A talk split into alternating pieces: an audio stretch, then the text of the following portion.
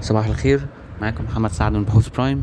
هنبدأ الاجتماع الصباحي ليوم الأربعاء 14 سبتمبر 2022 طبعا أهم خبر النهاردة هو خبر تسعير آه، الغاز الطبيعي لمنتجي الأسمدة النيتروجينية آه، واللي مش هيكون آه، بعد كده يعني تسعير متثبت أو fixed على سعر معين. إحنا عارفين إن السعر كان من نوفمبر 2021 متثبت عند خمسة دولار خمسة وسبعين سنت.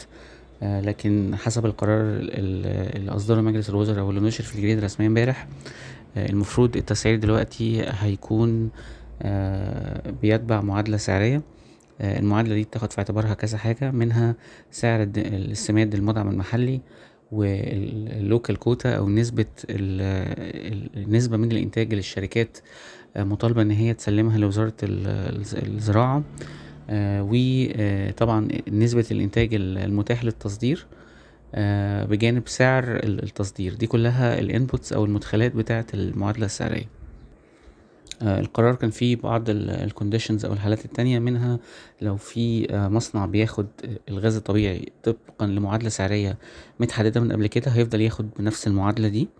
آه، ومنها برضو إن منتجي الأسمدة غير الأزوتية هيفضلوا ياخدوا الغاز الطبيعي بسعر متثبت عند خمسة دولار وخمسة وسبعين سنت. آه، من المفترض إن ال- المعادلة السعرية دي آه، ليها floor يعني ما ينفعش ال- الناتج اللي يطلع منها يكون سعر الغاز أقل من أربعة دولار وخمسين سنت.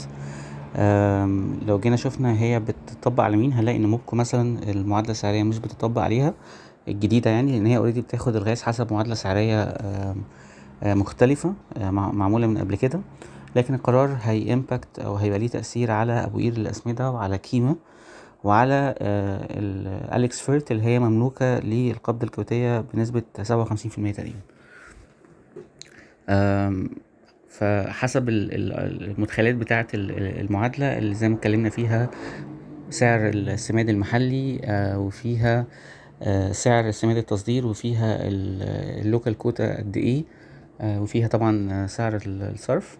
آه، هنلاقي إن أبو قير الأسمدة مثلا بدل ما هي بتاخد بخمسة دولار خمسة وسبعين سنت هتاخد بسبعة دولار سبعة وسبعين سنت.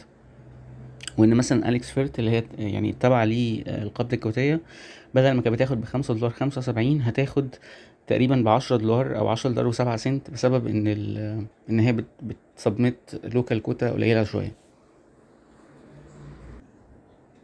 طبعا الأسعار الجديده للغاز الطبيعي أكبر بكتير من السعر اللي هم كانوا بياخدوا بيه قبل كده المنتجين الأسمدة النيتروجينية. لكن آه، على قد ما هو ممكن يكون سلبي على ال short term إلا إن هو السبب السلبية دي هو آه، ارتفاع أسعار اليوريا بشكل كبير قدام. آه، أو يعني آه، حاليا بسبب عوامل كتير آه، في ال global market. لكن مع آه، النزول التدريجي في أسعار اليوريا المتوقع آه، المفروض إن أسعار الغاز تبتدي آه، تنزل لمستويات آه، أفضل من المستويات ال- اللي هي فيها دلوقتي آه، عشان خاطر ال- المعادلة السعرية بتحاول إن هي آه، تخلي المارجنز بتاعت آه، شركات ال- الأسمدة آه، ما بتنزلش قوي وقت ما يكون أسعار اليوريا نازلة بشكل كبير وبرضو آه، مش بتطلع بشكل آه، كبير أو exceptional في وقت ما أسعار اليوريا بتوصل لمستويات آه، غير مسبوقة زي اللي كانت وصلت لها قبل كده. فعلى ال long term المفروض الأسعار توصل بتاعت الغاز الطبيعي لمستويات طبيعية given ال normalization اللي ممكن يحصل في أسعار ال- اليوريا برضو من أخبار الشركات مصر لصناعة الكيماويات آه، المفروض إن هي هتعمل مناقصة آه، يوم واحد اتنين وعشرين عشان آه، تستقبل العروض الفنية لمشروع وحدة الهيدروجين الجديدة. أم، وبرضو من أخبار الشركات إديتا آه، في بت finalize أو في الإجراءات الأخيرة عشان تستحوذ على خط إنتاج لل segment بتاعت ال- ال cakes بتاعتها. تقريبا ال expected cost أو التكلفة الاستثمارية للخط ده تقريبا عشرين مليون جنيه.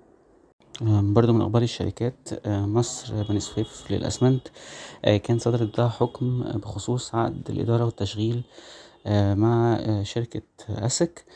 آه، الحكم بيغرمها تقريبا 380 مليون جنيه ولكن الشركة بت- بتشوف أو بتدرس الطعن ضد الحكم. دي كانت أهم اخبارنا النهارده. شكرا صباح الخير.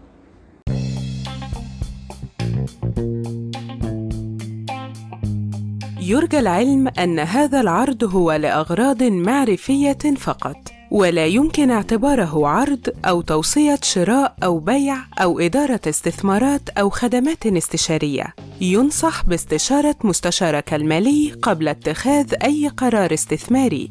الأداء التاريخي ليس مؤشرًا يعتمد عليه لتحديد الأداء في المستقبل.